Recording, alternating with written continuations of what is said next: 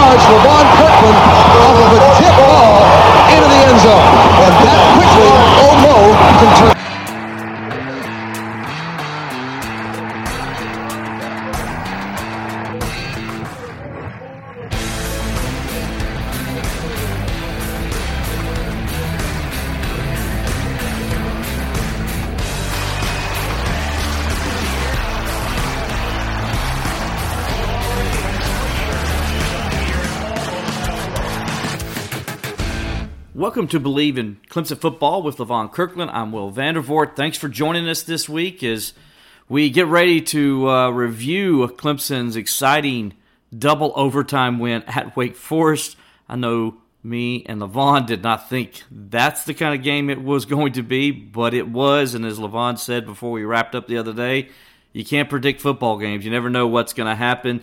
So with that, I bring in my trusty sidekick. We have a little technical difficulty, so we had to go alternate route. So please bear with us this week as we try to get things fixed. But Levon, you there, buddy? How are you? Ah, yeah, Will, I'm here. Thank you so much for being so patient. And I am doing very well, especially after Saturday's win. That's awesome, man. So, you know, before we get too much into it, um, you know, give me your just quick thoughts of that wild and crazy game in Winston-Salem. Man, if you are a defensive guy like me and you, you might not have liked it as much, but I thought it was a really good game. I tell you what, uh, DJU really came through. And the receivers, you got to give them a lot of credit. He seemed really confident in the pocket. Uh, the receivers went and made some plays. And the great thing to see was every time Wake Forest would score, we would match that score. So uh, it was a positive, positive day for the offense. Not so much for the defense, but then you look at the young defensive backs that we had there. You can kind of understand some of it because you were going against a veteran Wake Forest uh, wide receiver group and also quarterback. So it made it very difficult for the DBs, but I thought it was a great win for the Tigers. Yeah, it, was, and uh, it's funny you talked about me and you and, and how we are with defense because when they when a buddy of mine saw me after the game, he says, "I know you're not very happy right now." because he knows he knows I don't like defense. And you know, I'm up there in the press box. I'm sitting next to Gene Sapakoff of the Charleston Post and Courier, and I'm sitting next to Anna Hickey with 247 Sports. And I probably aggravated them, and if I did, I apologize, guys, because I was so frustrated watching this game, Levon. I kept saying, "What are they doing? What in the world is going on here?" It was really frustrating for me to watch because you know, when you're watching it in person, it's not the same as when you go back and watch it later. And I'll explain that later when we get into it. Uh, but just watching it live and in person, it was very frustrating for me to watch that game in the press box. And I tried to be as quiet as I could while I'm talking and uh, not being too opinionated, but it was very hard for me uh, because I just didn't understand some of the things. But when I went back and talked to Wes Goodwin, Clemson's defense coordinator, in the post game, he explained some things to me. Totally understood it once I did that, and then when I went and watched it, knowing what Wes told me, I could actually see some some things different. So we'll get into that here in just a little bit. But I did want to get your your thoughts there, and I'm glad you did. Before we get too much into things, though, let's go ahead and talk about our sponsors over at BetOnline.ag. They've been with us from the beginning, and we appreciate everything they do for us each and every week.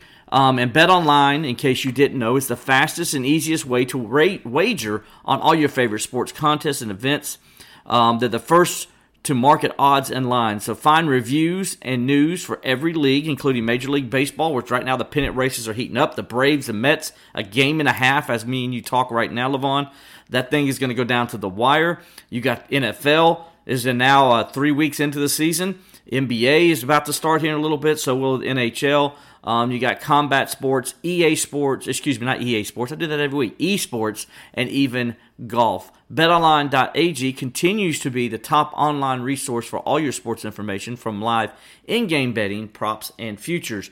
So head on over to BetOnline today for your, or excuse me, use your mobile device to join and make your first sports bet.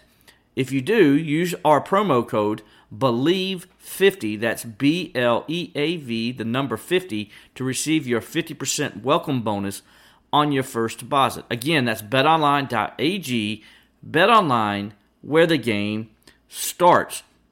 Um, okay, Levon, just some news and notes. The first one, and, and I hope it does happen this week, but I don't know if it's going to. But as of right now, as we do this podcast on a Monday afternoon, game day is coming to Clemson for this big matchup between Clemson and NC State. Um, also, it was announced that the game will be a 7:30 kickoff on ABC. It's going to be in prime time. It's going to be uh, Chris Fowler, Kirk Herbstreit, Holly Rowe are going to be in town. It's supposed to be a big deal, but there's this little thing that's not so little called Hurricane Ian. And Levon, I, it's coming straight as of right now, and I know it's only Monday, but as of right now, when it becomes a tropical storm, it's coming straight at Clemson. And they're talking about 25 to 35 mile per hour winds. Man, I hope they can play this game on Saturday, but right now I'm not very optimistic. Yeah, I mean, you know, that's that's what we call God's will. It is not much we can really do about it. Not, we can't control it. So we just hope that it, it doesn't. Maybe, you know, a lot of times these hurricanes, tropical storms, they may turn right, may turn left. So hopefully it can go in another direction. But it doesn't look good right now. We just have to wait and see.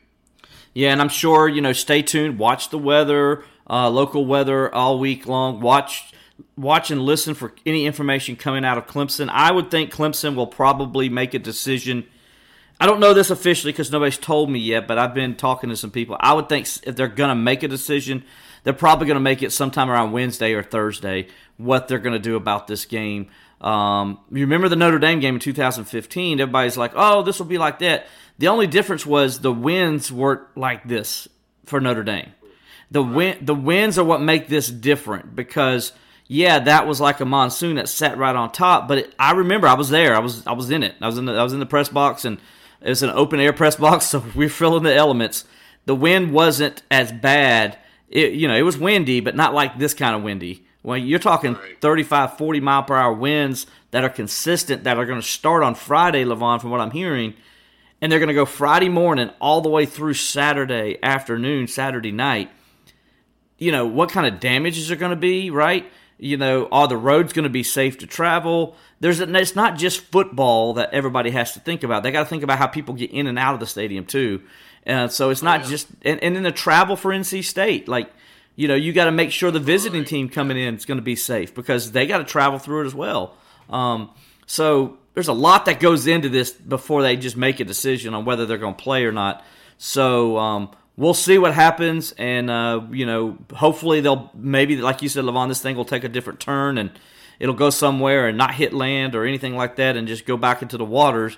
That would be the best thing, right? Um, But you know, we'll find out what they're going to do, and you know, by the time you know we get to the end of the week, so you know, everybody be just stay tuned to the weather and just see what's going to happen um, with that. Um, wanted to bring that to attention. Also wanted to bring to attention, Levon, some other news and notes uh, regarding the Clemson Tigers, and um, you know, if you didn't know, uh, the Clemson Boston College game this week is going to be, uh, excuse me, next week. So this will be October the eighth. Um, it was announced the ACC announced earlier today the, the game times and network. So the Clemson Boston College game is being on a six day hold again. Uh, it's either going to be on ABC at 7:30, or it's going to kick off at 8 p.m. on the ACC network. Um, so you're going to have to wait until the end of this week's games before they announce where, when, or when the Clemson and Boston College game is going to be played and what network it's going to be played on. But one thing we do know, it's going to be a night game. Um, and so, um, you know, just give you a heads up on that. If you're going to go to that game, you're going to have a night game in Boston, which is not a bad thing. You know, hopefully the weather's nice and it's it's cool and everything like that. Boston's a great trip this time of the year because the weather is a whole lot cooler. Um, you know, so uh, you know it'll it'll be nice. The leaves will be changing colors. It's really nice trip, especially if you drive up. Which that's a long drive if you drive up. But you should. What I always do, Levon, when I go to Boston, is I go up a, a, a day or two early. That way, I can see the sights and stuff again and do all the different things. And uh, one of the things I like to do is uh, sometimes we drive up the drive up the road and drive toward um, you know toward Connecticut or whatever, and that's when you see the leaves change colors and it's just beautiful. And or you can go on over to Harvard or any of those places, um, beautiful campuses that are around Boston, and you get a good picture of that too. So it's uh, it's always fun. Um, other news, um, in case nobody knows, Wesley McFadden, excuse me, Wesley McFadden. I gone back to 1987, my friend. Um, Yes, you are. so um, Jordan McFadden, excuse me, and DJ Uiagalelei earned ACC weekly honors. Um, the Atlantic Coast Conference announced today that uh, McFadden is the co-offensive lineman of the week, and Uiagalelei is the quarterback of the week. Um, the selections was Clemson's third and fourth of the season, with the additional with the addition of the duos now. Clemson has now garnered a total of 557 weekly ACC honors since 1968. McFadden collected his third career ACC Offensive Lineman of the Week award after grading out at 91% with three knockdowns, according to Clemson's coaching staff, while playing every offensive snap. He served as a key pass protector whose performance helped Clemson convert on 16 of 23 third downs, which is a school record that surpassed the Tigers' 15 third down conversions against Western Carolina in 1983. Uiagalelei represents the third ACC weekly honor for his for himself, joining Ace two joining two ACC Rookie of the Week nod during his freshman season in 2020. Um, DJ completed 26 of 41 passes for a career high 371 yards and a career high five passing touchdowns, and also added 52 rushing yards on 14 carries. He became the first Clemson quarterback to throw five touchdown passes in a game since Trevor Lawrence at Georgia Tech in 2020, and he produced the first game by a Clemson player with at least 370 passing yards, at least five touchdowns, and no interceptions since Deshaun Watson did the same at NC State in 2015. Uwe Uiagalelei was also named on Monday as one of the eight Manning Award stars of the week. Also, place kicker B- B.T. Potter earned the Lou Groza Award Star of the Week after he after his 13 point performance that included four for four effort on PATs and a three for three mark on field goals, including a game tying 52 yard field goal in the fourth quarter that tied his career long. So, congratulations to those three young men um, and those accomplishments accomplishments they had this week. Um, so uh, yeah, so it's uh, so, so there's some news right there, and and Lamont, just your thoughts on those three guys and, and what they did this week. Well, I I really believe that Potter is probably one of the best kickers in the NCAA. He's trustworthy. He can kick it from any anywhere on the field, and it's not. You like most kickers, your college kickers, when they get beyond, you know, when it's like fifty something yards, you always kind of question it and say, "Ooh, I don't know." Especially if it's on the left or right hash, you kind of wonder if they're going to be able to make it. But it seems with Potter, man, it's just automatic. He has a great, he has a great leg, great control. Has come a long way since his freshman year, and it's somebody, and he's a good weapon that you can always count on. You know, uh, Jordan McFadden, it's kind of hard to judge when you're watching it about an offensive line unless you really key in on him. So I'm going to really trust the coaching staff that he had a 91% and he had three knockdowns. So I'm sure they saw that a lot better than what I saw. And then DJ, man, was just really magnificent. He really was. The one play that he made, that he was barely on, I mean, he is wrapped up. I thought it was going to be a sack on a two point conversion. He ends up standing up and being able to just throw a dart. and Collins mm-hmm. for the two point conversion. One of the best plays I've seen in quite some time. And he seemed like the guy that we saw a couple years ago versus Notre Dame, where he seemed to be in complete control. Uh, he threw some great balls, really did. And he threw it up there where the receivers went and really actually got it. I thought his receivers played especially well. So it was a, it was really good to see, especially after all the struggles that he had last year. DJ has actually played pretty well throughout this season. Um, I know he was. Some people were critical about him during the Georgia Tech game, but then from that point on, he's been playing really solid football. Yeah, he has, and he uh, he definitely I thought had his best game, uh, not only of the season, but I thought I thought his performance was even better at Notre Dame because of the way he he ran the football in this game, which was huge, and that really kind of loosened up that Wake Forest defense early. Kind of showed that uh, he was going to be a threat in the running game, and that's two weeks in a row now. He has shown that. Um, before we go much further, just kind of give you speaking of ACC standings and Clemson and Wake Forest and what that game meant. Well, this is what it meant, Levon. Clemson right now 4 0 in the 4 0 overall, 2 0 in the ACC Atlantic. Um, right now, Florida State is also 4 0 and 2 0. Syracuse is also 4 0 and 2 0. Um, I mean, we wouldn't have thought that. Um, NC State is 4 0 as well as the 10th ranked uh, pack comes into Death Valley this week. But this will be their first conference game. Think about that. That's a big deal when you look at Clemson, who's already played two conference games. You know, it's a different mindset when you go into a third conference game as opposed to going into your first. Um, so uh, that's that's that's a mental thing to me um, that you got to kind of play into this is one of those uh, things that have nothing to, that that that what do you call that intangibles? That's one of those intangibles you look at when you look at this game.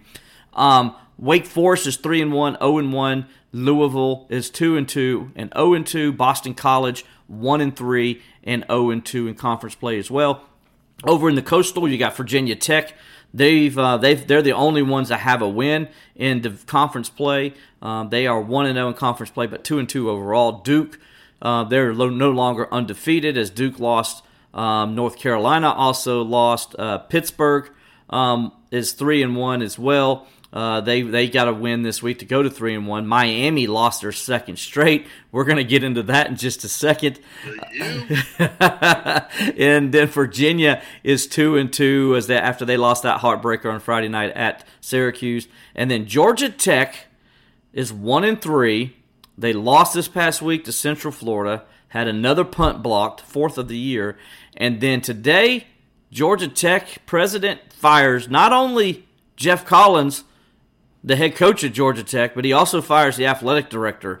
Um, major movements going on at Georgia Tech. Not surprised though, Levon, because um, it's been pretty embarrassing what Georgia Tech has put together so far this football season. Well, my thing simply is I don't really believe Georgia Tech is really invested in football. Mm-hmm. You can't have the facilities that Georgia Tech has and tell me that you're dedicated to the game. I've been to Georgia Tech and I've been in like the president's box, and I'm gonna tell you, it is way, way behind the times. Yes. I mean, just being in the box, it, it was way behind the times. I'd rather been out in the stand in the in, in the stands than to be in the in the box. Now that tells you a whole lot. That tells you a bunch. They're not really. They're not invested but they're going to fire the coach and the AD when they're not putting money in the facilities. Yeah. Well, I think I, I, think that's uh, I, I, you know, I, he did not have a good record at all, and we kind of figured that he was going to be in some trouble. Mm-hmm. Ten and twenty-eight is not very good at all. No. It, you're, you're not competitive, and it's not like Georgia Tech has a terrible tradition in football. They got a good tradition in football. They got a pretty good tradition. You know, not I mean, 1990 uh, won the national championship. Had some really competitive teams. Uh, mm-hmm. Uh, um, not too long ago when Coach Johnson was there, and you know, it just hasn't been good the last four years. But I also say that the president maybe need to fire himself as well because you know they have not done a good job as far as the facilities uh, on the football park. Yeah, it's going to be interesting to see how they attack um, the facilities, and you know, the first thing is they're going to probably want to get an AD in. Before, usually, I mean, unless you do like Miami and you, I don't know, you do the football coach then the AD, which you know um, doesn't make a lot of sense. Doesn't make a lot of sense a lot of times. Um, but you know, uh, I would imagine they're going to go get the AD first and then try to get the, the head coach. It's going to be hard to bring in any head coach right now without an AD. Um, I know one guy that uh, there that's probably on the radar um, is Deion Sanders, is one name we've heard um, for this job. But you know, there's also another job that's open that uh, Deion has been um, talked about with that job, and so you know he may he may be he may be going there. Um, so we don't know, you know, but I know that's a guy they're targeting because he's a big name. He's proved he can win and recruit at a high level at a smaller school, and um, that's kind of the name Georgia Tech needs, right? And Deion's, you know, um, you know, played for the Falcons. Uh, you know, he, he he's, I, you know, I know he, uh, I, I believe if I'm not mistaken, didn't he like a lot of his kids? Didn't he grow? Didn't he? Didn't he raise them in the Atlanta area? Um, you know, um, I, I want to say that's the case. I may be wrong there, but I think I think he's done where he did his stuff and stuff was in Atlanta uh, before he became a coach. So Deion makes sense. Now the question is, can they pull Deion? Because Levon, I don't know if they're going to be able to pull a big name coach to Georgia Tech right now uh, because of the things you just mentioned. They're behind in facilities. They don't have an athletic director. It's hard for a big name coach to want to go to a place where that, that commitment's not showing. Exactly. Exactly. You have to bring. I, I feel like you have to bring an AD who does have a vision, also along with the president, and then also along with the board of directors. You, you can have a great coach. You can have a big time coach, but if him and the AD and the president are not on the same page, it's going to be a mess again. It's going to be a power struggle. Mm-hmm. Yeah, it is. Uh, Deion, Deion is, you know, Deion is going to stand his ground. Uh, I'm sure the AD and the president, and, and you don't want to just grab people that are not going to work together very well. Exactly. One thing I, if you look at Clemson's situation, everybody has worked pretty well and had the same vision, you know, and has really climbed the ladder ladder as far, as far as college football is concerned. You can bring in a big guy all you want to, but if that AD and that and that big time coach don't mix, uh, mix, and then you're talking about the president and the board of directors, if they don't see eye to eye, it's not going to work anyway. So you have to make sure you're bringing in and everybody is seeing on the same page from the top to the bottom. Exactly. And by the way, that other school that's looking at Deion Sanders is Nebraska, in case you're wondering. And I just don't, if you're Deion Sanders, you know, where are you going to go? Do you want to go to Nebraska or Georgia Tech? At least Nebraska sells out every single game. Nebraska isn't, you know, is there in the Big Ten? You know where the future of the Big Ten holds and how much money they're going to get. You know, I think Nebraska's more of a name that he would want to go to. You know, to because you know we know right now with the start Florida State has, it looks like Mike Norvell's okay at Florida State at least for the time being. Um, so that ain't happening for Deion. So if he wants to coach at this level, you know, and a lot of people saying this could be the year that he jumps to get to the the FBS level. Georgia Tech and Nebraska, I think, are going to be the two fighting for his services. Well, that, that's a possibility. Uh, boy, I, you know, Nebraska and Deion. I'm not sure that's a really good mix, but you do make some valid points as far as the Big Ten, the money situation. I, you know, I, I think the only thing is, will it be really hard to recruit in Nebraska? Mm-hmm. Where Nebraska is really not a big, I mean, the surrounding areas getting guys in Nebraska. If anybody could do it, I think Deion could do it. Uh, his um, how much charisma that he has, he can definitely do it. He can definitely bring some guys in there but it's going to be it's going to take a little while because Nebraska has been down for quite some time. So I think it'll be interesting where he goes, if he goes there, if they want Deion Sanders at their school. But I just think that Georgia Tech has a long way to go as far as facilities and the commitment to football. And not to only say the commitment, but the academic standards that Georgia Tech has is one of those places that makes it difficult to bring in football players. So, uh, in that way, I think Nebraska would be a better choice for Deion. But I mean, I think he's a star in Atlanta. I mean, playing with the Falcons, playing with the Braves, he's been a star there for a long time. It will be a, a welcome home thing, but Georgia Tech has to do a lot more to attract a big time coach at this point in time. Uh, yeah, absolutely, they do. Um, getting to this week's schedule um, uh, in the ACC, for those who may have missed it, some of the games that were announced on Saturday after all the other games finished. Um, Louisville will be at Boston College. That'll be a noon kickoff on the ACC network. Uh, number 22, Wake Forest will be at number 23, Florida State, in a big ACC Atlantic Division game. That'll be a 3:30 kickoff. Um, that's going to be an interesting game. Probably the next best game, other than the one that's going to be played here in Death Valley. Uh, for if they play it too, because the Hurricanes on track for that too. That game may not be played. Um, Virginia Tech is at North Carolina. That's a 3:30 kickoff um, on ABC. Excuse me, on the ACC network. Um, again, Hurricane Ian. He's going to decide whether that game's played. I do I do feel like Wagner at number 25 Syracuse is going to happen. it's a it's a 5 p.m. game um, on the ACC Network Extra.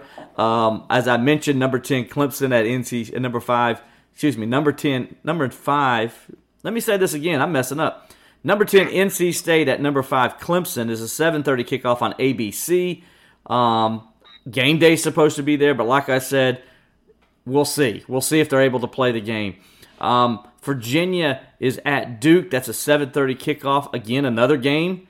I don't know if they're going to play it um, because of the weather, so we'll see. And then Georgia Tech is at number 24, Pittsburgh. I will say that that Pittsburgh game will likely be played. Um, and, unless and the only reason they may not play at Levon is if Georgia Tech's travel to uh, Pittsburgh, maybe they'll, you know, because they usually go up the day before the game. Well, that's when the weather's supposed to come in. So it depends on when Georgia Tech decides to leave. Does Georgia Tech leave a little early to go practice? You know, to be to already be in town. We'll see if that happens. And you know, ironically, Levon, the only team that's open this week that doesn't have to worry about a game is the team whose nickname is the Hurricanes. that's that's irony. Yeah. That's well, that's irony. I think that I think that Miami might they may want to take a break from football for for a while. yeah, I, I, saw my friend Leon Searcy, who was an offensive lineman at Pittsburgh when I was there. Mm-hmm. After we came in together, and he says he's just going to take a he's going to go to timeout and take about three weeks away from Miami football. He thought it was a lackluster, uh, really a lackluster performance by the Hurricanes, and that is kind of funny that you know they have an open day during this hurricane that's coming in. but he told me that he's going to take a break, that he doesn't want to look at any Miami football for quite some time. Yeah, it's uh they it was unbelievable that they just did not show up at all. And not only lost, like you remember Nebraska lost to Georgia Southern, but they lost like barely, right? I mean, it was like, you know, Georgia Southern had to hold them off at the end, you know, to win the game. Miami got blown out by Middle Tennessee State. Levon, they had they first of all couldn't get the ball in the end zone. They're down two scores, can't get the ball in the end zone. Go for it on fourth down and get stuffed. Okay? Stuffed. Very next play, first down for Middle Tennessee. And what do they do? They throw a 99 yard touchdown pass against Miami. That is embarrassing. They got beat by 21 points to Middle Tennessee State. Nothing against the fighting Rick Stockstill's. Rick Stockstill, former Clemson assistant coach. Um, but that should never happen. Miami should never be beat by a group of five school by three touchdowns. That should never happen. But what did we tell? What what did we say last week, Will? When we talked about players that are on the field, we said that as far as as far as skill positions, you can't sleep on these teams because there's a lot of skill positions out there. Trust me, I go to all these camps. I do the rival camps during the off season around February to June. Mm-hmm. And you see so many skilled guys. There are plenty of quarterbacks out there, plenty of wide receivers, and plenty of running backs. There are a lot of linebackers and there's a lot of DBs. But normally the difference is the line of scrimmages between the Power Five and other schools. Mm-hmm. But wide receiver wise, that's not that much difference. And in that Middle Tennessee game, I don't know who the young man was, but whoever the Miami DB was, I mean, he got blown. I mean, he blew by him. he blew by, and he started high stepping Oh, I know. before he got to the 50 yard line. He, he had him beat by at least 10 yards on a nine route. Mm. As a DB, you can't let that happen. No. He just, it was, I don't know if he, he threw a move on him or if it was press or what, you know, man, he was gone. It made it, it you would think that was a, that, that should have been a Miami player going against a Middle Tennessee guy who gets just gets blown out the door. But no, Middle it was Middle Tennessee. They couldn't stop him. It was bad, man. It was. I, I'm telling you, man. It's you know. Uh, it, it, I don't. I don't want to say it's a lack of concentration or whatever like that, but I think really some of the technique and how you read plays. Sometimes they're just not there. They're just not there, and these these receivers will make you look bad. They will make you look bad. Yeah. And you saw a lot of, the, of that this week. You saw a Georgia play when they threw just a little wide receiver screen, and the DB takes a horrible angle, and Kent State just runs in for a touchdown. Yeah, and that's Kent State against Georgia, who That's before Kent State against Georgia, who's supposed to have the best defense of all time. and and and I do believe they do, but uh, they might just, I mean, they might have it, but not on that play they did. no, it's just like you said. First of all, your fundamentals aren't where you need to be, and then you're underestimating your opponent, and that's what happens when you do those things. And so, um, consequently, it cost Miami a game and some embarrassment for the Atlantic Coast Conference as well. Um, but it is what it is. But as embarrassing as it is for the Atlantic Coast Conference that Miami lost, Levon, four of the nation's 21 remaining undefeated teams are from the ACC, right? And all four are from the Atlantic Division. And those four teams are all ranked, Levon, which means the ACC Atlantic Division is tied with the SEC West as the toughest division in college football right now. Um, Oh, yeah, how about that? So Clemson, of course, 4 0 for the seventh time in the last eight years. Florida State is 4 0 for the first time since 2015. NC State is 4 0 for the first time since 2018. And Syracuse is also 4 0 for the first time since 2018. Now, the 'Cuse will be seeking its first 5 0 start when they're playing Wagner since 1987. That's right, 1987.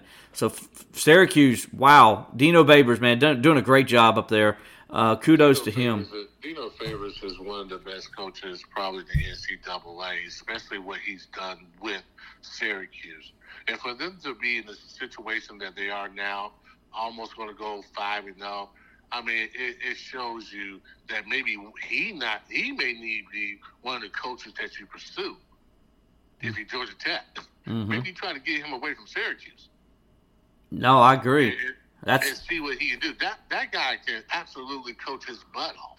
you know that's something to think about. Um, you know, we've seen it done before. A coach jumped to another school from in the same conference, so maybe maybe he thinks about that. Maybe that's something you know we'll see what happens as they as they go down the stretch here. Um, but right now, Syracuse just having a heck of a year under Dino, and he's won ten games there before, so it's not like it's too surprising. Um, yeah, but I, I tell you what, the Atlantic division in the ACC is is rolling right now, man. It, it is really good football. It is, um, and and we saw some of that on display on Saturday. Uh, Florida State and Syracuse are the only two teams in the country with three wins versus Power Five opponents. The Seminoles have wins over LSU in New Orleans, at Louisville, and then versus Boston College. The Orange has Power Five victories over Louisville, Purdue, and Virginia. Um, of the other five games nationally this week between ranked AP teams, the ACC is featured in two of those. Number 22, Wake Forest versus number 23, Florida State, and number 10, North Carolina State versus number 10, Clemson. Speaking of number 10, North Carolina State, it's ranked in the top 10 of the AP poll for the first time since 2002, when they were also ranked 10th. This week's contest between number 5 Clemson and number 10 NC State is the first of its kind for the Wolfpack, which has never previously played in a top 10 matchup. Clemson and NC State played five times previously when both teams were ranked as ACC members, but ne- none of those were as top 10 opponents. Uh, 1986, number 20 NC State defeated number 16 Clemson 27 to 3. Levon, you will remember this game. 1991, number 19 Clemson defeated number 12 NC State 29 to 19. Um, 1992, number 23 NC State defeated number 18 Clemson 20 to 6. 2017, number 6 Clemson defeated number 20 NC State 38-31, and then 2018, number 3 Clemson defeated number 16 NC State 41 to 7. By the way, of the 20 matchups of AP top 10 teams, right? Um, in other words, uh, matchups between a AP ACC team and another ACC team that are top 10 teams. It's happened 20 times in the history of the Atlantic Coast Conference. Clemson Levon has played in 11 of those 20 games, the most of any team in the Atlantic Coast Conference. Wow. Yeah. That's what that's what that's what the difference between Clemson and a lot of these programs. Um, the game between number 22 Wake Forest and number 23 Florida State is just the second meeting between the two teams when both teams are ranked. The only other occurrence was in 2018 when Wake Forest defeated number 24 Florida State. Uh, six teams are ranked in the coaches poll, five in the AP. Clemson leads a group of six ACC teams ranked in the AP, excuse me, in the coaches top 25 USA Today poll. The Tigers are joined by NC State. Uh, excuse me, yeah, NC State at number 10, Wake Forest at 21, Florida State at 22, Pittsburgh at 24, and Syracuse at 25. Uh, five ACC teams are ranked in the AP poll. The five teams are the second most of any conference behind the SEC.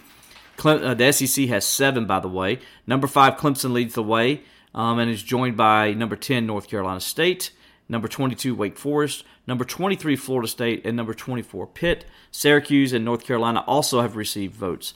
Um, Florida State is ranked number 23 in the poll for the first time uh, since the 2018 preseason. That's crazy, Levon. Florida State is ranked for the first time since 2018. That just doesn't sound right. It, it really doesn't, especially with the history of Florida State and especially those teams in the 90s, man. Those, those teams were outstanding. And it, it, you never imagine Florida State going through some hard times, but I guess every university does, you know. You know, there's been times when Alabama wasn't that great or Florida wasn't that great or any team, you know, you put on there. But it's really good to see Florida State back, man. They they have really kind of scratched and clawed themselves back to respectability, and they make that they make the division, the Atlantic Division, really really tough. Yeah. It's going to be interesting to see them and Wake. I think that and Wake Forest, that's going to be a great game. Yeah, I, I think so too. And speaking of Wake Forest, they are ranked for the tw- for excuse me for the 17th straight week in the uh, Associated Press. That's a school record for Wake Forest. So congratulations to Dave Clawson and them for doing that. NC State now has been ranked in 11 consecutive AP polls. It's the Wolfpack's longest streak since it was in 22 consecutive polls from 1992, September 1992 to September 1993. Uh, number 24, Pittsburgh, has been ranked now in 11 consecutive AP polls as well. The Panthers' longest streak since they were in 14 consecutive polls from November of 2002 to October of 2003. As I mentioned earlier, ESPN's College Game Day will broadcast live from Clemson on October 1st, uh, this coming Saturday. Uh, it'll be from 9 to noon um, in advance of the Tigers' primetime matchup with NC State. Um, this is Clemson's 30th overall appearance um, on the popular preview show, and it's the eighth home appearance for the Tigers. Um, that's including a Thursday's a, a, couple of Thursday editions as well. Um, this will be NC State's second appearance on College Game Day. College Game Day's most recent visit to Clemson came in 2020 in advance of number 20, excuse me, of number one Clemson's 42 to 17 defeat of number seven Miami. Um, Saturday's game is the second time the ACC has been featured on College Game Day this season. A special edition of the show was broadcast in advance of Pittsburgh's 38 to 31 Thursday night win over West Virginia on September 1st. Clemson's 10 game win streak now is the longest active streak in the country. Clemson also has the nation's longest home streak at 37 games. North Carolina State has the seventh longest active streak at 13 games. Pitt was one of seven. Excuse me. Pittsburgh has now won seven consecutive road games, which is the second longest streak in the country, only behind defending national champion Georgia. So there's some um, a few game notes and stuff. And I mentioned College Game Day, Levon, and don't know if you saw my tweet today or yesterday, but um, I did see it. Yeah, uh, listen, I bring this up because several times now when Clemson has hosted College Game Day, ESPN has done a horrible job with the game day picker, which generally is supposed to be somebody who has ties to that school, right? Well, ESPN right. has been so bad at it with Clemson's that on the last time Clemson hosted game day, which was that Miami game in 2020, they had Alex Rodriguez as the game day picker. He's from Miami. It was Clemson's game day. Clemson was hosting it, not Miami. And Alex Rodriguez was the picker, and he's a Miami guy. And I'm like sitting there like, and it's the only time in the history of college game day that I can remember where they had a game day picker that had ties to the other school that the host team was playing. And I'm, I'm, well, sitting, I'm sitting there like they probably have they probably have somebody from NASCAR that will be the guest, the celebrity picker. I, you know, I, I think there's some guys out there that would be really good. I think the Clemson fans will really get behind, and I also believe that these guys understand the fo- understand football. Mm-hmm. That's been really good in football, but you know, it, I think it's they have done a bad job. I, I am surprised. I, wonder who's going to be the person this year. I, that's what I'm wondering. I wonder who's going to be the person. It, like, why couldn't it be like I would? I would love to see Brian Dawkins there. I really would. Yeah, I would too. Um, I mean, Nuk Hopkins. I, I think he's still is he still suspended? Nuk Hopkins is a good one. That how, probably would be a good look. How about Trevor Lawrence? He plays um, not Trevor Lawrence. Um, is it? Yeah, the Jaguars. Don't the Jaguars play Thursday, uh, Thursday night? Um, who plays Thursday night? Is it Miami? Maybe Christian Wilkins? Golly, I gotta look at the schedule. Who's playing Thursday yeah, night football? I, I, think Trevor will be. Uh, I think Trevor will be good because you know normally they're gonna go for a person who's kind of relevant as far as the nation is concerned. Mm-hmm. So I, I can see Trevor Lawrence doing it. I mean, it's on a Saturday, so but hey, they hey, Lamar, check this out. The hurricanes and you know hurricane and everything like that. The Dolphins are the Dolphins and Bengals are playing Thursday night. So, how about a guy named Christian Wilkins? He'll be available because the, the Dolphins are going to play on Thursday night. I mean that. Yeah, that, I think it's probably going to be one of those guys. Yeah, why not? Um, but I I push for you, and I push for Dawkins, and I push oh, for. So much. That, that man, it makes sense. You're right here. Get, get, I mean, try to find people who you know who are stars that played at Clemson. Come on, try ESPN. Nancy O'Dell. I mean, you know, she's she's a celebrity. I mean, you've never once asked her, or maybe you have and she couldn't do it. I don't know. But try to get a Clemson person, please, ESPN, if you yeah, do it. it. It always it always seems like it has someone that kind of relates to uh, to a school in some in some parts. I think ESPN is so northeast, man. So sometimes they don't understand. They just don't get it. They just, they just don't get it. Well, they, Lev- they, pro- they probably try to bring Dabo in before the game. starts. Bring Dabo as the guest picker. Now, That would be a first. but you know, there's some there's some there's some people out there that are that are Clemson guys that have Clemson ties. Lee Brice, country music star. He's a guy. He's a you know he's wrote a lot of Garth Brooks songs and stuff like that. And I'm like, why not bring him on? You know, but they've never brought him on either. And um, Lee played for They- Clemson. they- I'm surprised they won't get um, what's the guy? Uh, Darius Rucker.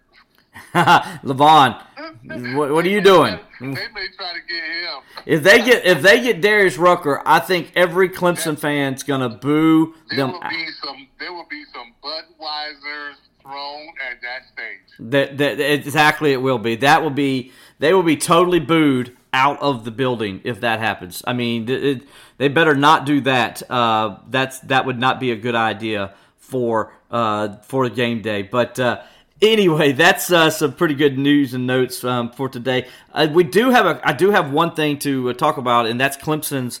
Um, I don't know, Levon, if you saw it earlier. Clemson released its depth chart for this Saturday's game. Um, I tweeted it out there just a little bit before we got going, and just so people will know some interesting things on this. Um, cornerback Sheridan Jones, nickelback Malcolm Greene, and safety Andrew Mukuba are all listed on the depth chart for this week's game.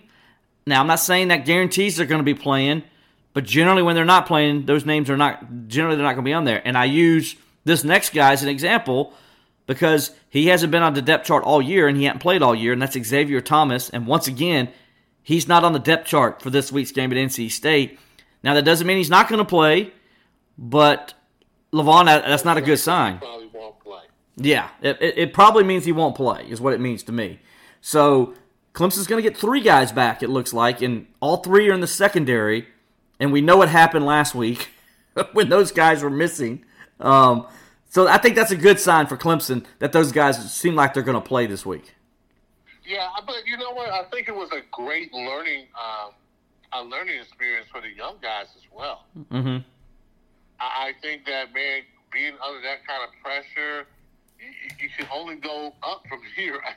I think in a lot of ways, and really, it was just some little things that they did is the reason why they got burned. But you got to give Wake Forest credit. Wake Forest, if anybody's listening, Wake Forest got a receiving corps that is outstanding. And they got a quarterback who can get them the ball. You better, hey, whoever you are, you better hope you don't play Wake Forest. You better. I mean, I'm with You you. better hope you don't play Wake Forest because that's a team that can beat anybody at any time. And all those people that used to laugh at the ACC and say, "Well, the ACC is not good," I dare to. I, I don't agree with you this year. The, I mean, the ACC is going to be very competitive. Very competitive. Very competitive. And I just think that, you know, we got young guys in there, man. Uh, you have to be really good, I mean, really sound in your technique and how you focus in on the game. You can't depend on your ability just, oh, I can run with the guy. All these guys can run. And I don't care who you are. You can't let a guy on top of you when you're um when you're in your backfield like that. You you just can't. Or he's just gonna blow by you. Or if you're a safety, uh, you can't be looking in the backfield when number one is running uh, a nine a nine or a post on you. You got to be the deepest of the deep. And they just did a lot of things as a that young players do, especially when you're talking about that cornerback position. Because if you don't play that well, you can look it can look really bad for you. Even if it's not really your fault sometimes, it still looks bad. So I think it was a good learning. I mean, I think it was a learning experience for those young guys. If they take it well and they take coaching and they understand that it doesn't matter who you are or what kind of star you have, you got to always play the game. You got to be smart about playing the game as well. So, you know, it's better than having that game that you won and now you can learn a lot from than losing this game and thinking that, oh my God, it's all my fault. exactly. Um, speaking of, you know, uh, and I'm trying to segue in this the best way I can because you're talking about the DBs, but if you were at a place and you wanted to watch to see if Clemson is improving or if they're maybe it is going to rain a lot and they're going to play the game on Saturday and you're not going to be the 81,500 that are supposed to be in Death Valley. You know where you can go to watch it, Levon? Tell me. You can go to Tip It Back Sports Grill at 215 Oh, Pelham yes. Road in Greenville, South Carolina. That's the place to be this football season. If it's college football you want, Tip It Back Sports will have all the biggest games from around the country on, including Clemson and South Carolina, and all the games from the ACC and SEC. If it's the NFL you want, Tip It Back Sports Grill will have all the Sunday games as well, and they are the home of all your Pittsburgh Steelers action. Speaking of that, Levon and myself will be on hand for a Steelers game on October the 30th. That's going to be during Clemson's open week. So me and Levon are going to be there on that Sunday um, on October 30th um, to to uh, watch the game with you guys. Levon's going to be there to talk Steelers football with you, to meet you, and all that stuff. I'm going to be there to basically just show my butt um, because the Steelers, if they're not playing well, that will probably happen. But I, but if anything, I'm gonna be entertaining to all the people that are gonna be there. There's no doubt about that. Um, but so anyway, we're also gonna do after the game. We're gonna record our podcast from Tip Back Sports Grill. So stay tuned um, as we get closer to that date, and we'll let you know when me and Levon will be there. Um, what time the game? I believe the Steelers game that day is gonna be a one o'clock kickoff. So.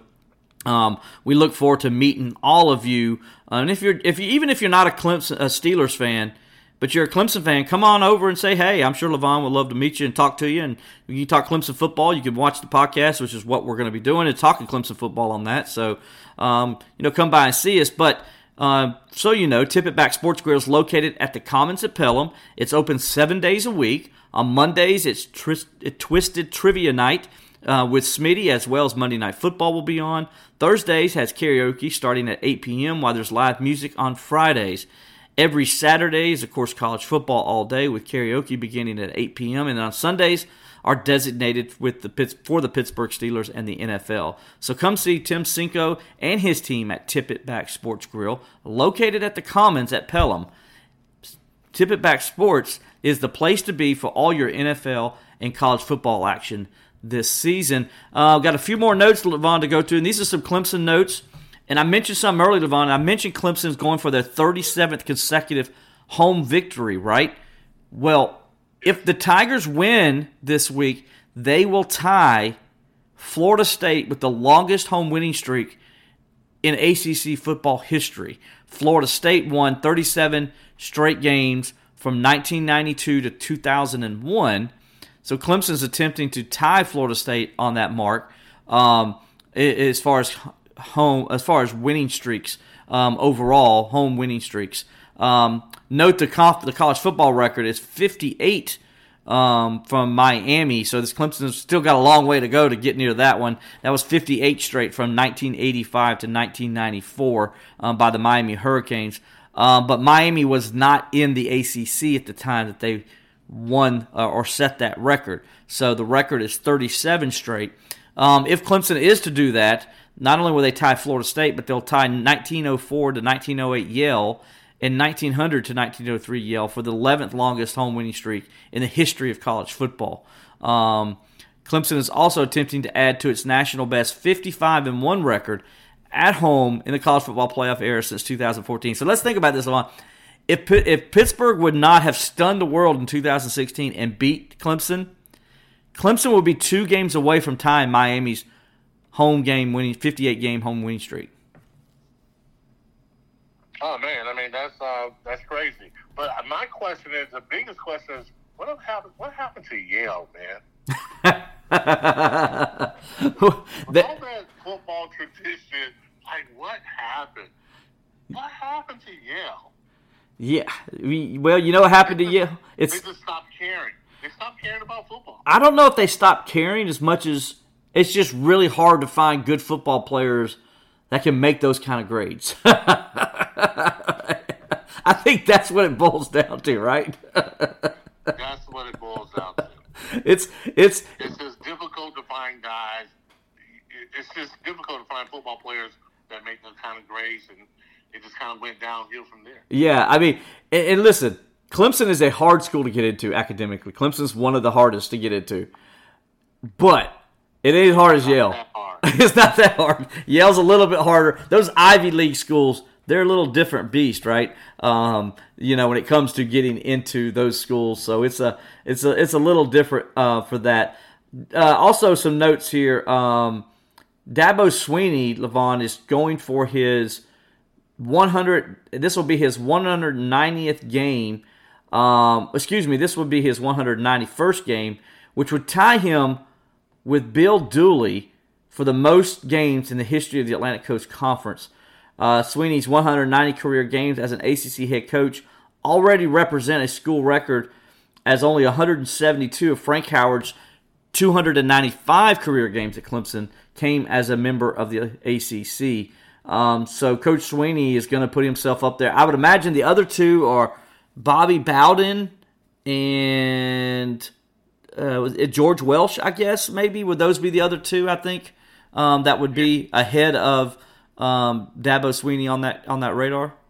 I imagine, but think about it. If Coach Bowden would have started his career in the ACC, he would be untouchable as far as anybody catching him. Oh, absolutely. Because I mean, what was he there from 1976? I mean, He, he only started in the uh, ACC in 1992, so you can imagine um, all those years before that when they had some really good Florida State teams, the margin of him as far as probably the winningest head coach in the ACC is concerned, he would be up there. So uh, I just always thought about that. Like, man, he didn't even start in the ACC. no. And they did a bunch of winning at one point in time. Uh, Clemson is welcoming, as we mentioned earlier, is welcoming College Game Day for the eighth time in the program's history, including Thursday night games. Clemson is presently six and one at home in College Game Day when College Game Day is the feature contest. Excuse me, when they are the feature contest on College Game Day. Um, the only loss came in 2013 when Florida State and uh, Jameis Winston uh, really took it to the Tigers that night. Uh, as, and, and that was the first ever top five matchup between uh, uh, ACC opponents. And Florida State got the Florida, Clemson was the higher ranked team that day, number three in the country. Florida State was number five, and um, Florida State came to play that night. Man, they just Clemson. That was a great Clemson team, but Florida State, man, they were just at a different level. They really were. I mean, Jameson, man, was. I mean, he was throwing that ball all over the yard. It, we had no answers for what the Seminoles had that day. We just didn't. Really didn't. I mean, it was just one of those games. You just kind of like, wow. As a as an athlete, sometimes there's some games you just like, man, we're not gonna win this one.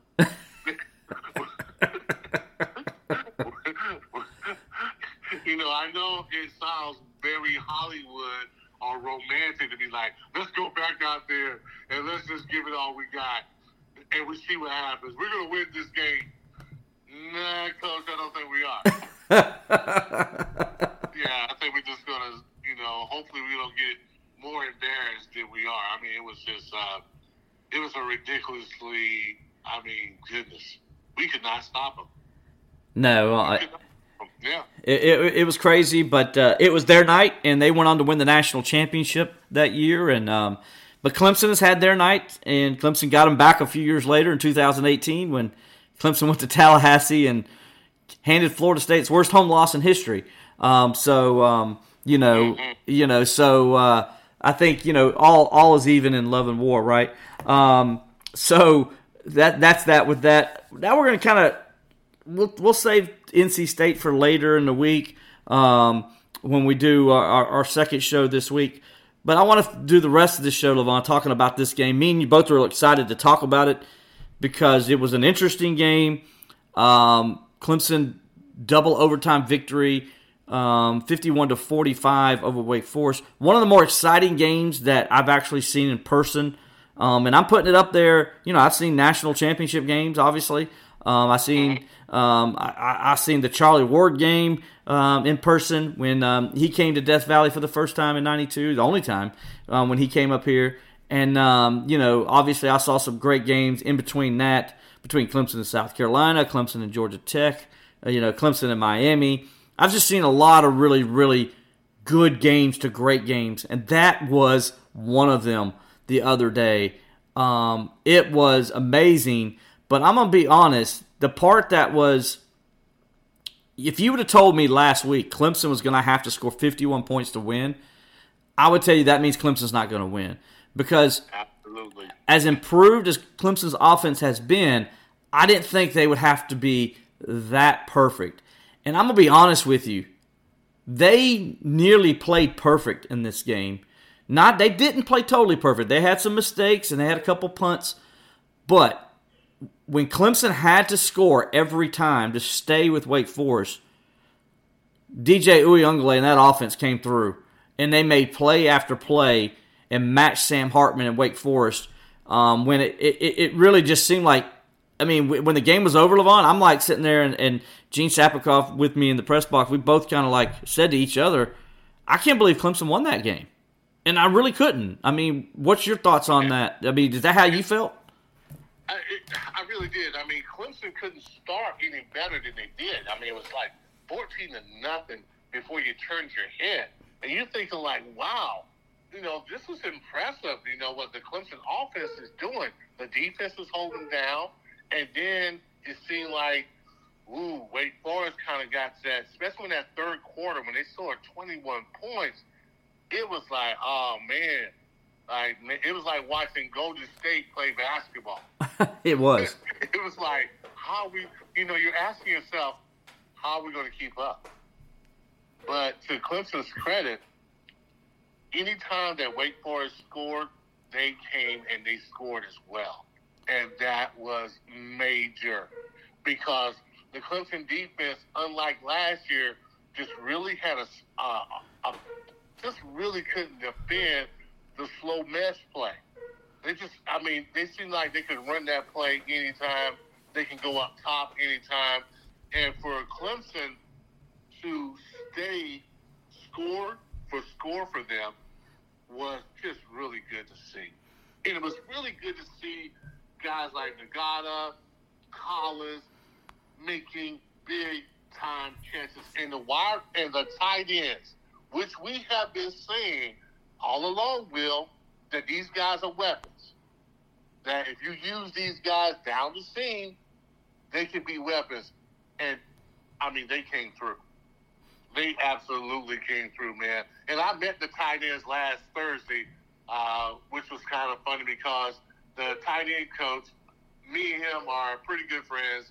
Uh, uh, he's a big fan of mine, and and man, those guys came through. So this one, I'm telling you, it's probably one of my favorite games. I may go back tonight and watch it again. I might just watch it again. Yeah, That's, what kind of mani- that's what kind of maniac I am sometimes when it comes to football. So, yeah, I mean, uh, it was a great game to watch. It really was.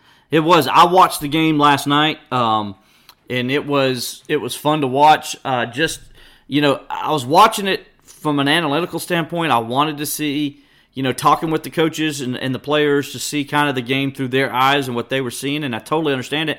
And here's one thing I want to do. First of all, I want to apologize to Wes Goodwin because I was doubting him in the play in the, in the press, press box and how he was calling the game. But when I went back and watched the game, It wasn't him. it wasn't really anything. I mean, he was calling the game the right way. Now, did he take a long time to go ahead and just finally make the decision? Hey, look, we're just going to play Tampa two, and we're just going to you know cover up that. you know, yes, but at the same time, when you look at the calls he was making, he was making the right calls. Couple things were happening that I'm sure he didn't expect. Now, first of all, we talked earlier about they had the young players in there, um, and that was causing some of the issues. But also the safeties for some reason, Levon, the safeties kept biting every time on the play action, and they would just freeze. And they, I mean, it was like constantly they would do it. You know, you would see both Mickens and Phillips freezing. And I'm not saying they did it every time or it's totally their fault or not, but it left the corners out on an island every time they did it. I'm, I mean, they, and, and this is and this is what a lot of people don't understand. A lot of times in cover two, the corner is go- is supposed to make that wide receiver go inside because he's expecting safety help. yep, So a lot of times the wide receiver is going to have a little bit of leverage, but it's okay because you're thinking, I got safety help. The very first touchdown, you see the safety is just locked in in the backfield. And when you're playing someone like Wake Forest that has that slow read, there is no reason in the world that you're still, if your eyes are still in the backfield. You're you're supposed to be the deepest of the deep. There are other people that are going to handle that run. mm-hmm. Your run support is not. That's that's when you're not doing what you're supposed to do. exactly.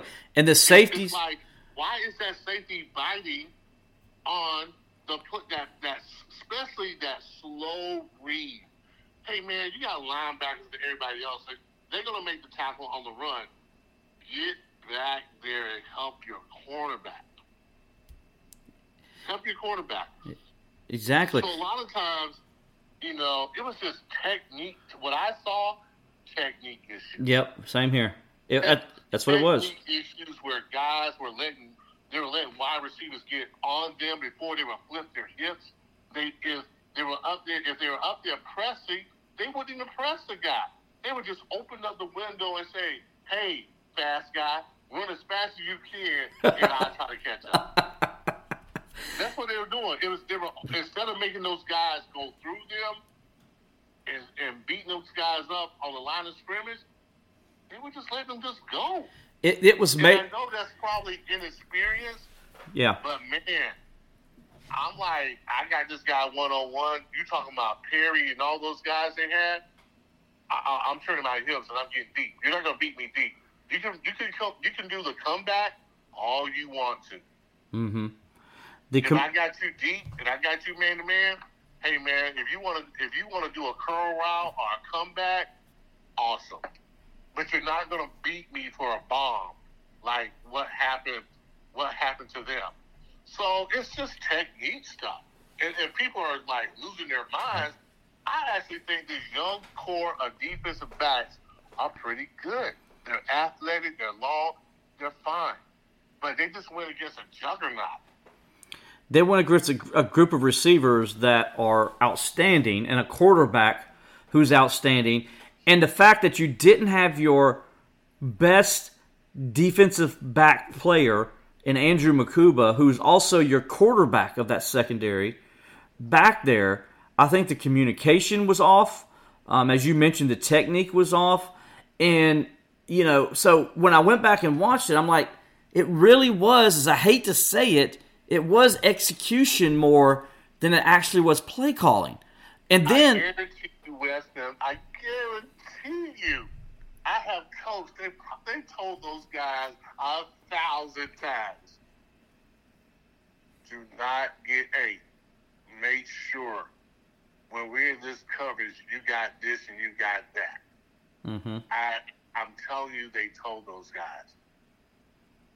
But for some reason, it just didn't flow.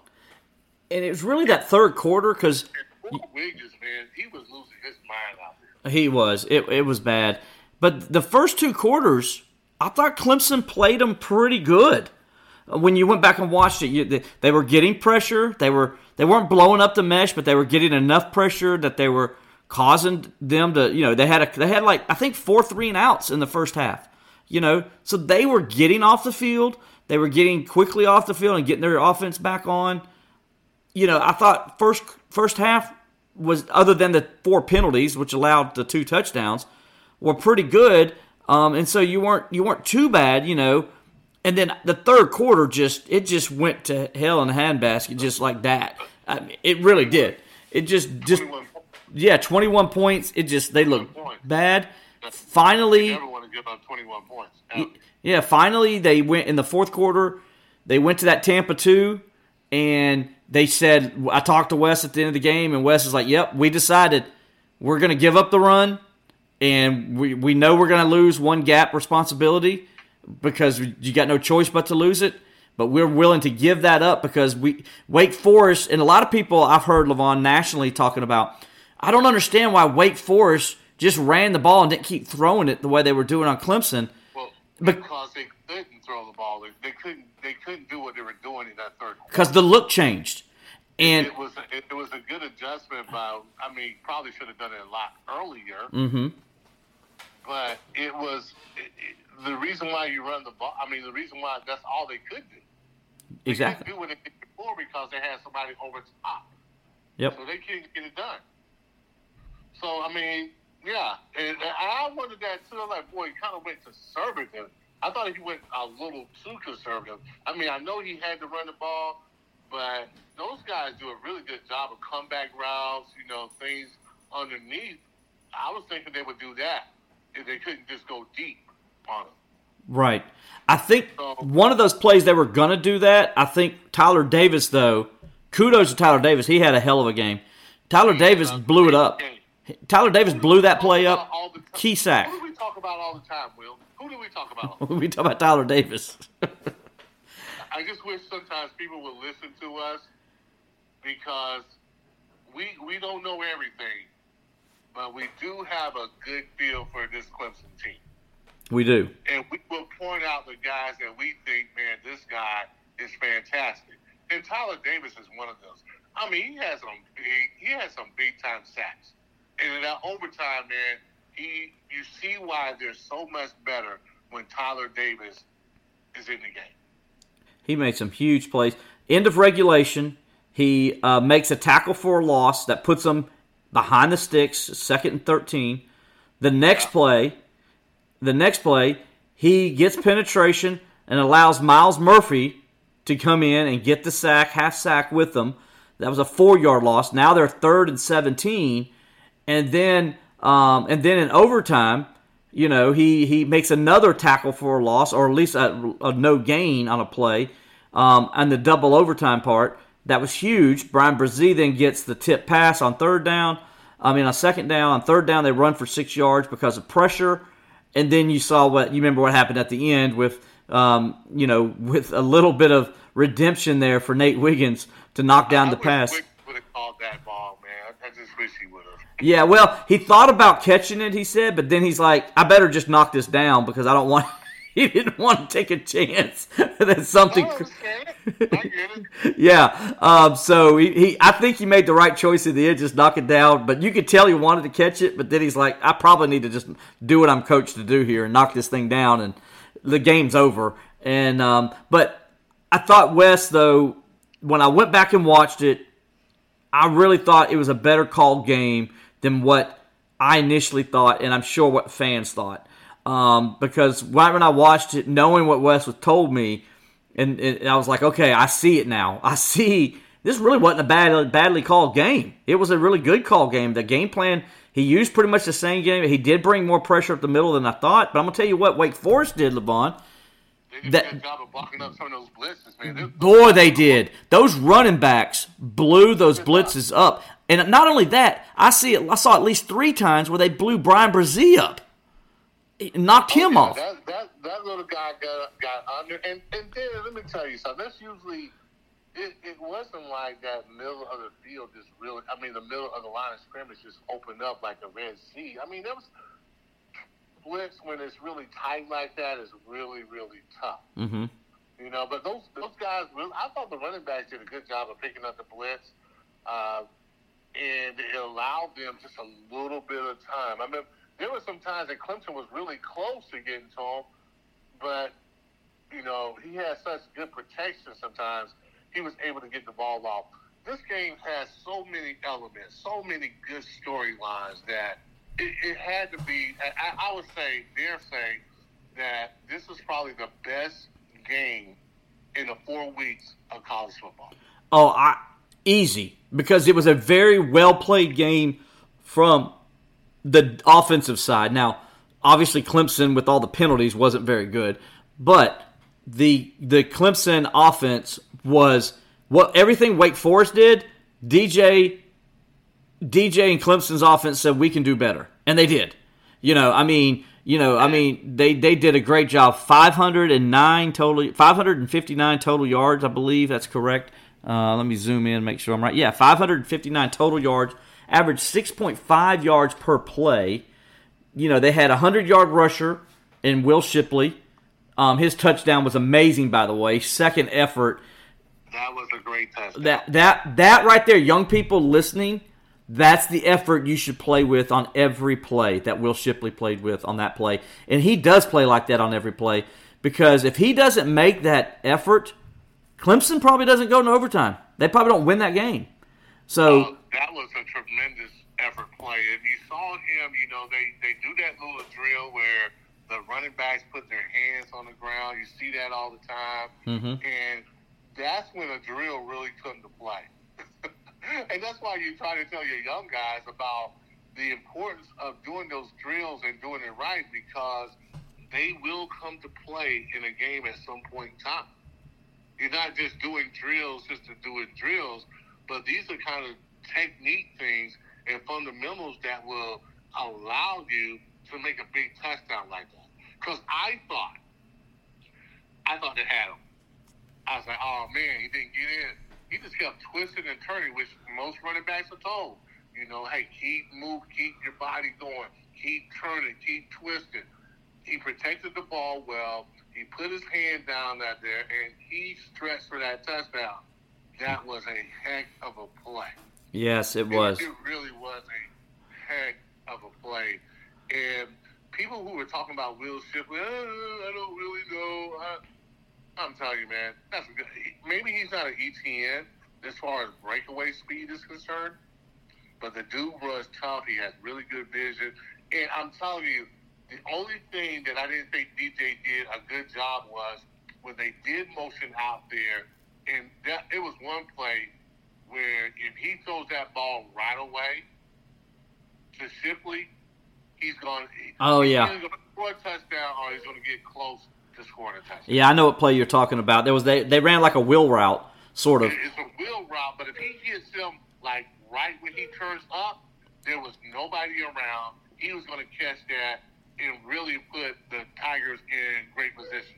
Yeah, that. Although DJ played well, there was some there was some out there were some plays out there that he still probably can get.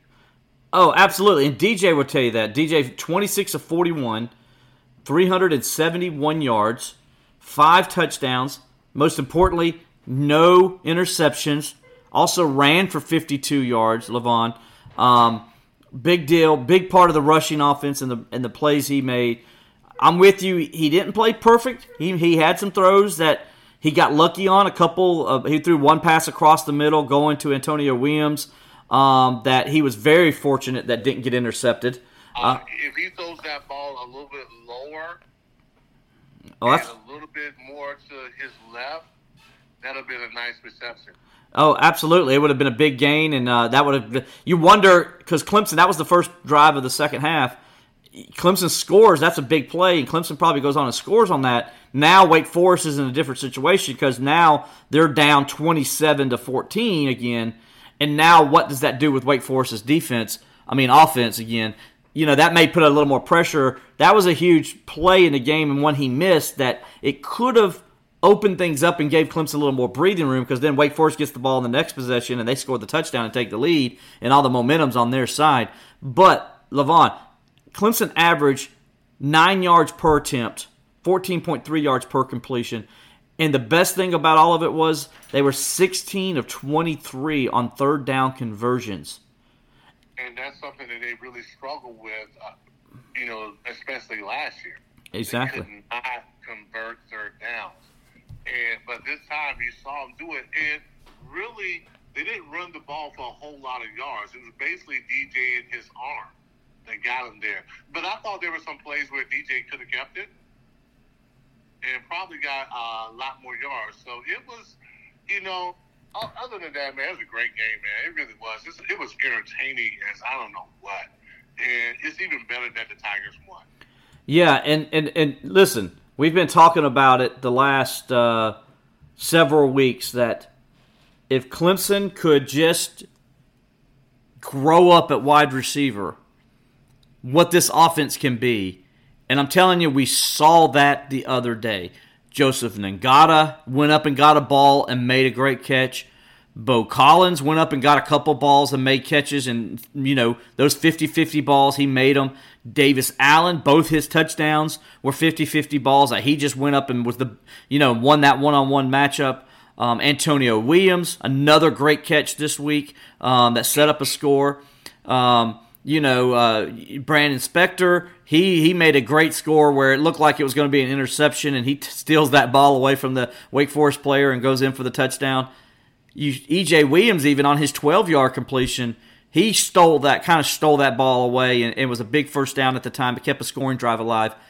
You saw wide receivers making plays and helping their quarterback out. DJ played well. Yes, he did, no doubt about it. But those wide receivers without a doubt, had their best game of their young careers. And I think, you know, it's going to, uh, I think that's going to help their confidence so much more now going down the stretch. Because if these wide receivers keep producing like this, this Clemson offense goes to another level. There's no doubt about it because they have a running game. I, I think they're, I think the offensive line is getting better. Mm-hmm. They they gave they gave DJ some time. They really did. And DJ did a great job staying in the pocket, being poised, and just and just seeing taking off all the time or anything like that. He stayed in the pocket, he stayed strong, and he made some really nice throws. Looking at it, only thing now you're saying if I, you know, if I defense and I think the defense is gonna come back, they're gonna do well. I, I, I know people are looking at me like I'm crazy. All the DBs, oh my God. I'm telling you, it's just, they just need to make sure they're on the same page. I agree. And understand why, you know, why you make a guy go inside. Safety, understanding that, hey, I got the deepest.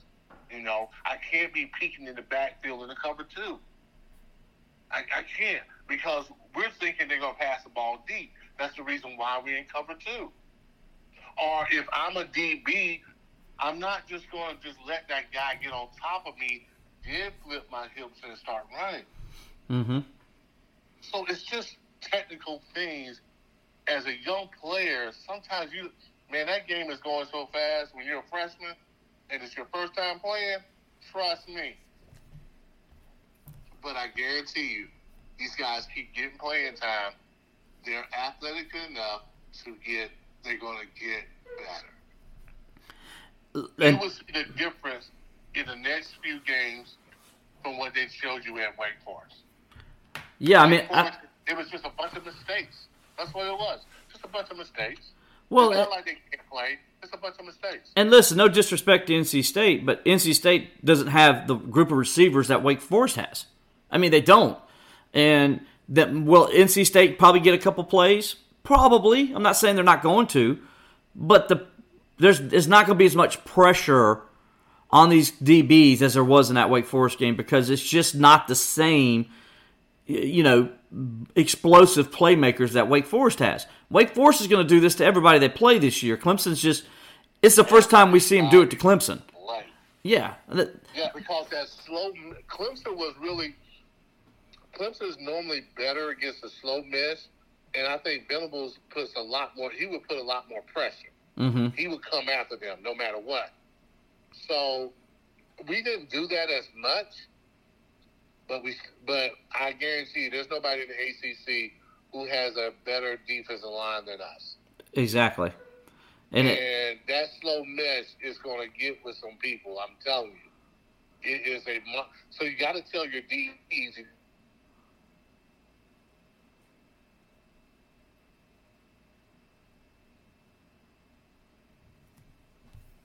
Clemson got beat. We're just not going to do that. Exactly. Now, earlier you said something that I want to bring up two things. You talked about the offensive line play. Um, you know, I thought the offensive line were the unsung heroes in this game because DJ said it best at the end of the game when we were talking to him.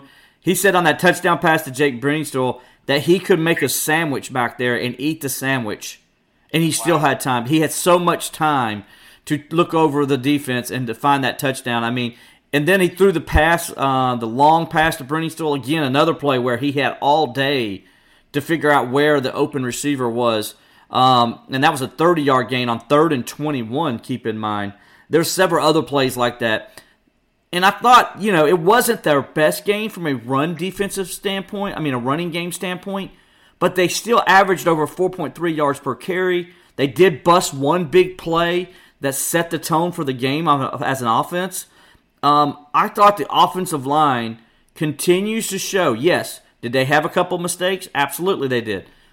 But they continue to show now through four weeks that they're getting better and better each week, Levon. And again, this group, if this group is they solidify themselves by midseason, like I think they're going to do, this might be potentially one of the best offensive line Clemson's had in a very, very, very long time. Well, yeah, and I know people are surprised by that statement, but I totally agree. This offensive line is meshing together. And a lot of times it takes a little while for that to happen, but honestly, they've been playing pretty good. I know they have a new guy on the right tackle side, and sometimes, you know, you're going against a man that's been experienced. They do some they do some stunts on you, you're quite you're not quite there, but they're going to get better. I know they're going to get better, and I really feel like things are going to come together for this team. Now, will they win every game? We just don't never know. But if they play offensively, if they play like that, they're going to win most. They're going to win probably the rest of their games. And then defensively, you just got to clean up. Yep. You got to clean up. And if you can do that, I think you got a possibility of going to the ACC championship this year, and then maybe a berth at the playoffs. But you know, it's still a, it's still a long season. You still got to take them one game at a time. You can't get too high on this one, and, and don't come back and be ready for the next game, which is NC State. So you got to continue to get better as the season come along. You got to be focused on what you're doing, understand what you're doing, and then by November you got a shot, you got an opportunity. Yeah, and then another shout out I want to give is the tight ends. You mentioned them earlier, um, and you talked about Coach Richardson. Uh, you know, Kyle Richardson doing a great job, I think, with these tight ends in his first year as the tight ends coach. 12 catches, Jake Briningstool and Dwayne, Al- uh, excuse me, Dwayne Allen, Davis Allen, uh, combined for 12 catches for 108 yards and three touchdowns. The two touchdowns Davis Allen made were just he looked at outstanding. outstanding. He looked over at uh, DJ both times and put his hands up because he saw that he's six foot six and the guy trying to guard him is five ten. He's like, just throw it up, throw it up. I'm gonna go get it for you. And both times DJ did great throws, by the way, back shoulder throws um, to him down the middle of the field. Um, but it was more it was more Davis Allen just blocking the guy out and making a play on the football. Hey man, that's that's like you know what that's like. that's like going against a power forward, and the power forward is like six seven, six eight, and you're six foot, and you're trying to prevent that guy from getting the ball. exactly. That's exactly what it was like. And I even yeah. I even put a picture on Instagram. The Dawson Powers, the photographer for Clemson University Athletics, he uh, he took a picture from the end zone, and it shows Davis Allen going up, and it looks like the the Wake Forest linebacker is flopping. And I said I said something, and I just did a little, you know, how you be a smart smart butt in those things. And I said like, you know, um, yo, dude, this isn't basketball. No flopping's allowed. You know, you, you don't you, flopping doesn't work in football. You know, it never works in football. so it is a you know it was just a it was a great picture and uh, funny to show. It just shows how Davis Allen really did block him out, and that guy had no chance of getting that football from Davis Allen. Yeah, I mean it was, uh, and that's going to be a weapon for them. You know, It is no, it's it's hard to do that. I mean, I've gone against guys like Ben Coates, and man, it, when they are when they put themselves in a position, it's just hard for you to uh, get the ball. It's just it's just difficult. Mm-hmm. You know, you almost have to beat them at the point. And most guys, especially in college, they probably don't know how to do that just yet. To beat a guy to the point where you're like, oh no, you're not getting this ball. Uh uh but they're in position. Those guys put them in position where the de- where the defensive player had absolutely no shot. and tell you so here's you know here's the here's the nerd alert so the reason having these tight ends and what they do for this offense Levon it, it, it's amazing how much it fixes things last year clemson was awful in the red zone i mean dreadful right Right. right now, the other day they were six for six in the red zone. Um, four of those six times were turned into touchdowns. Clemson right now is number one in the country in red zone opportunities. Um, you know, uh, they're 24 for 24, 100% um, right now. Uh, they've got they're converting 75 of those percent of those into touchdowns. They're second in the country in red zone touchdowns with 18, only behind Tennessee, who's number one. You know, they're doing everything right, and I think the tight ends are a big deal, a big reason why you're seeing this offense is different because even in the two point conversion that uh, they missed in overtime, that pass was going to Briningstool, and he was open. Was gonna, he was going to get that. He was going to get it. It was going to be his. Yeah, There- I remember that. Yes. Yeah, and so they're going to the tight ends in the red zone. And now, as another weapon, you already got Will Shipley, Mr. Touchdown Machine, who, by the way, is number one in the country in rushing touchdowns. You got him doing his thing. Now you throw in the tight ends doing their thing. Clemson is almost unstoppable in the red zone. That's what the tight ends and using these tight ends bring to this offense. And Clemson hadn't had in several years, let's be honest. Yeah, you know what it also does too. It, it puts a lot of stress on the defense. You know, when you got not just one tight end, but two tight ends who can who can run down the seam, which is run down the hash hash marks, it, it makes it difficult. Mm-hmm. It, it opens up the field a whole lot more, and you're going to have a matchup that's going to be favorable for the offensive team. That's what Clemson has in the red zone now. You know, instead of throwing always throwing the back fade or whatever like that, now they can kind of go through the middle sometimes, or even the back of the end zone, which a lot of a lot of times, especially if you give the quarterback a lot of time, those guys will break off their routes, go through, you know, go to the back of the end zone, and a lot of times you can get passes that way. So because of their height and their ability to catch the ball, it makes it very difficult to defend. It Very, really does. yeah, So now you're talking about advantage Clemson. Absolutely. And then one more thing before we get out of here, man. We got to talk about it because it was clutch. We talked about him last week about having him as a weapon that no other team in college football has, and that's BT Potter. 52 yard field goal, a pressure kick.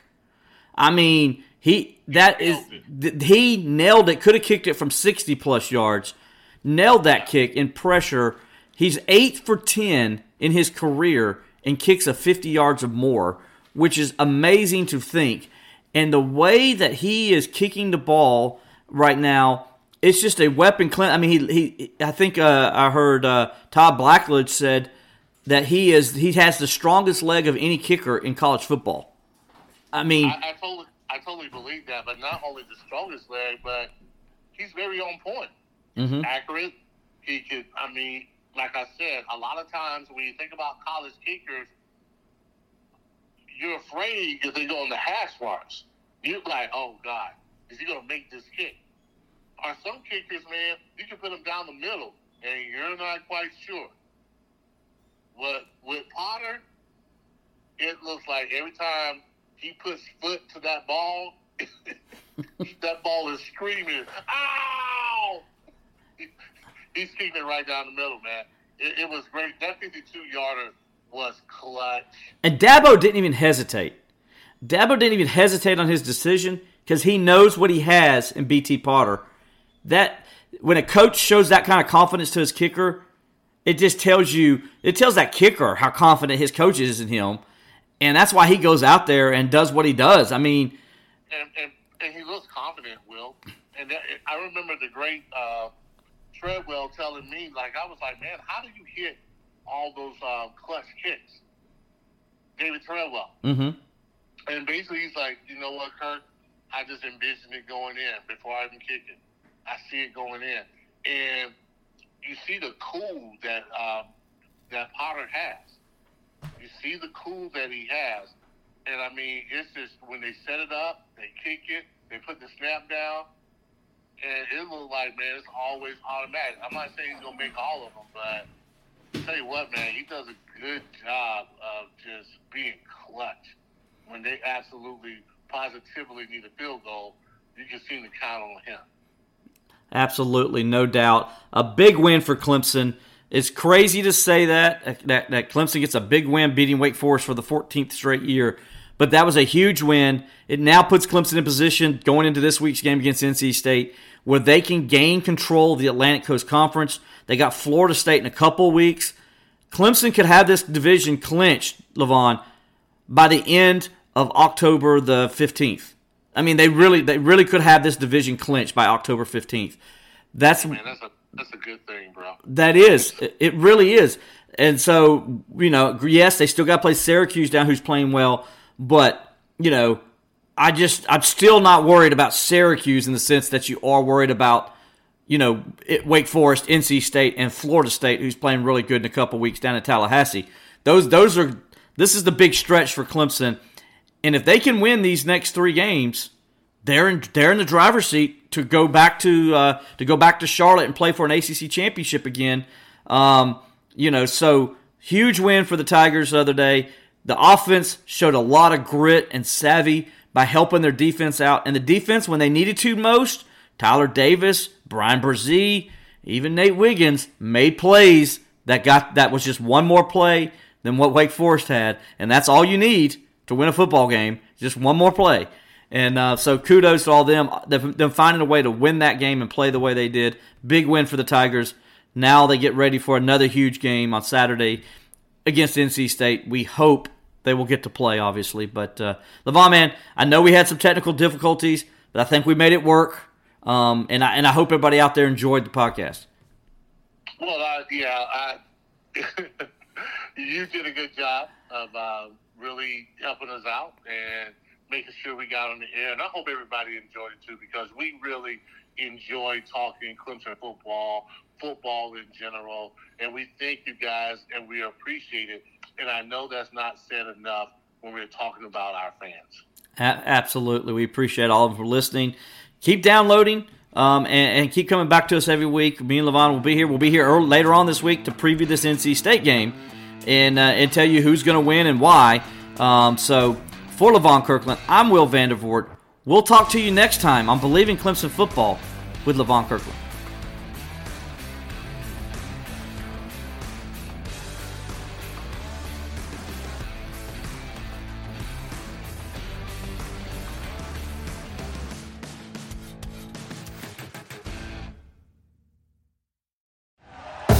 Thank you for listening to Bleav. You can show support to your host by subscribing to the show and giving us a five star rating on your preferred platform. Check us out at Bleav.com and search for B L E A V on YouTube.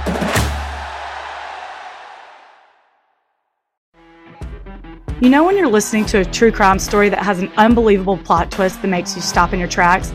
That's what our podcast, People Are the Worst, brings you with each episode. I'm Rachel. And I'm Rebecca. We're identical twins who love true crime cases that make you say, didn't see that coming, and we hate the people responsible for them. Listen to People Are the Worst now on Apple, Spotify, or wherever you get your podcasts.